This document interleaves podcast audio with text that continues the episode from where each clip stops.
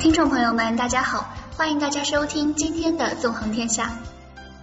度过了一个漫长的暑假，在新学期里，纵横首先跟大家见面喽。随着大一新生的到来，我们的听众中又多了一群可爱的朋友，欢迎你们的到来。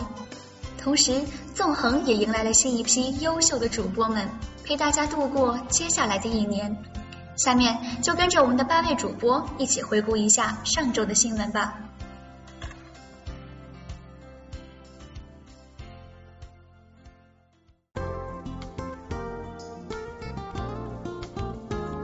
上周万众瞩目的苏格兰独立公投结束了，超过半数苏格兰民众不支持苏格兰独立，苏格兰又重新回到大英帝国的怀抱。这场持续三百年的争斗，最终还是以英国胜利化为句点。不知在未来，苏格兰与英国还会上演怎样的悲欢离合？的确，如果苏格兰和英国分开，双方都会面临巨大的挑战。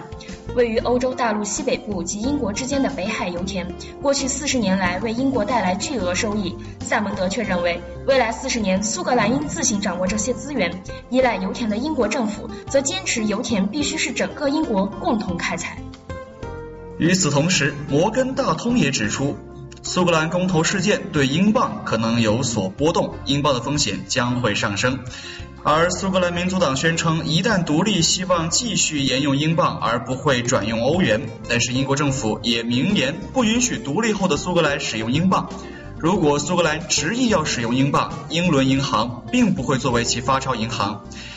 还有一则有趣的消息，据《文汇报》报道，苏格兰三年前迎来中国大熊猫甜甜和阳光。由于这是中国送给英国政府的礼物，一旦苏格兰独立，这对熊猫可能要移居英国。苏格兰民众对此反应激烈，扬言：“你可夺去我们的自由，不可夺去我们的熊猫。”在上一周，不知大家有没有看到习近平夫妇荡秋千、伉俪情深羡煞旁人这样的新闻呢？上周，国家主席习近平抵达印度古吉拉特邦，开始对印度进行国事访问。习近平主席首先和印度总理莫迪进行了会谈。习近平主席和夫人彭丽媛抵达下榻宾馆时，受到了莫迪的热情迎接。习近平主席和夫人彭丽媛还在印度总理莫迪的陪同下一起荡秋千。突然想到七夕的时候，在微博上看到有网友评论说，习大大夫妇秀恩爱是唯一能被容忍和被祝福的。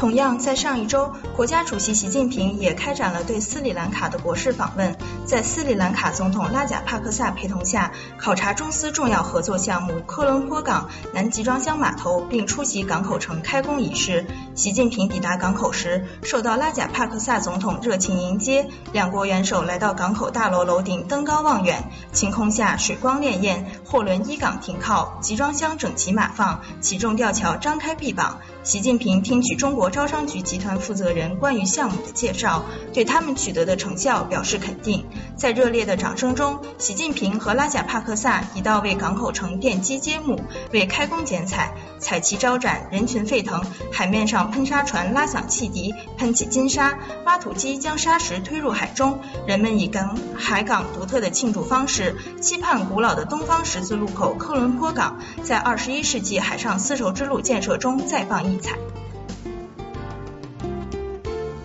联合国相关机构十六日在日内瓦寻求全球联合行动。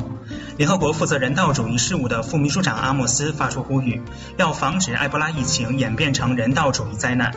出席当天会议的有联合国负责人道主义事务的副秘书长阿莫斯、联合国系统埃博拉病毒问题高级协调员纳巴罗，以及世界卫生组织、国际红十字会与红新月会的代表、西非疫情国以及一些国家的代表。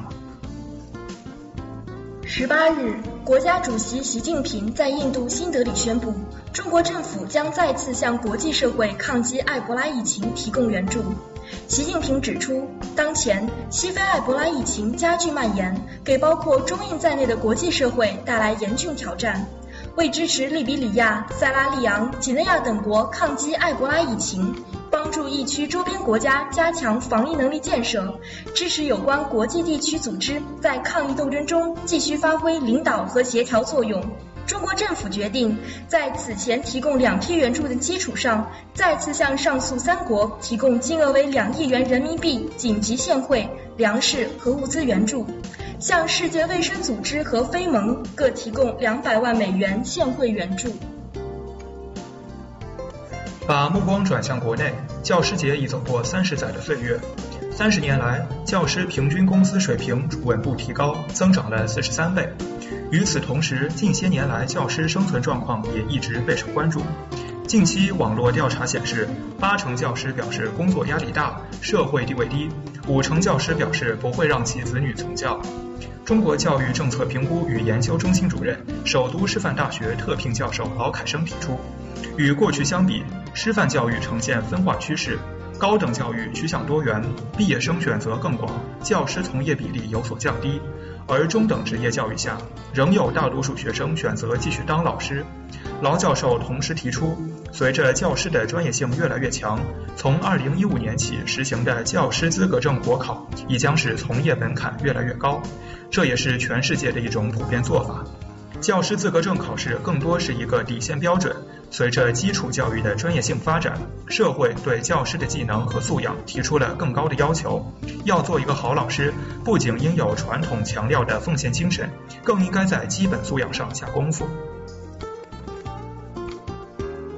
上周，崔健执导的首部电影《蓝色骨头》在北京举行首次发布会，宣布这部2010年就已开机的电影将正式于10月17日公映。事实上，这部《蓝色骨头》2010年就已开机，之所以拖了这么久才和观众见面，是源于崔健对艺术的执着。光是后期制作，他就前前后后剪了五个不同版本，换了十位剪辑师。制片人王宝泉并没有被这样一位墨迹的导演吓倒，反而大赞他的艺术掌控力。蓝色骨头改了好几版，每次都令人感到眼睛一亮。这部电影堪比姜文的《阳光灿烂的日子》，表达了独特的生命体验。通过它，你可以更好地了解崔健的音乐。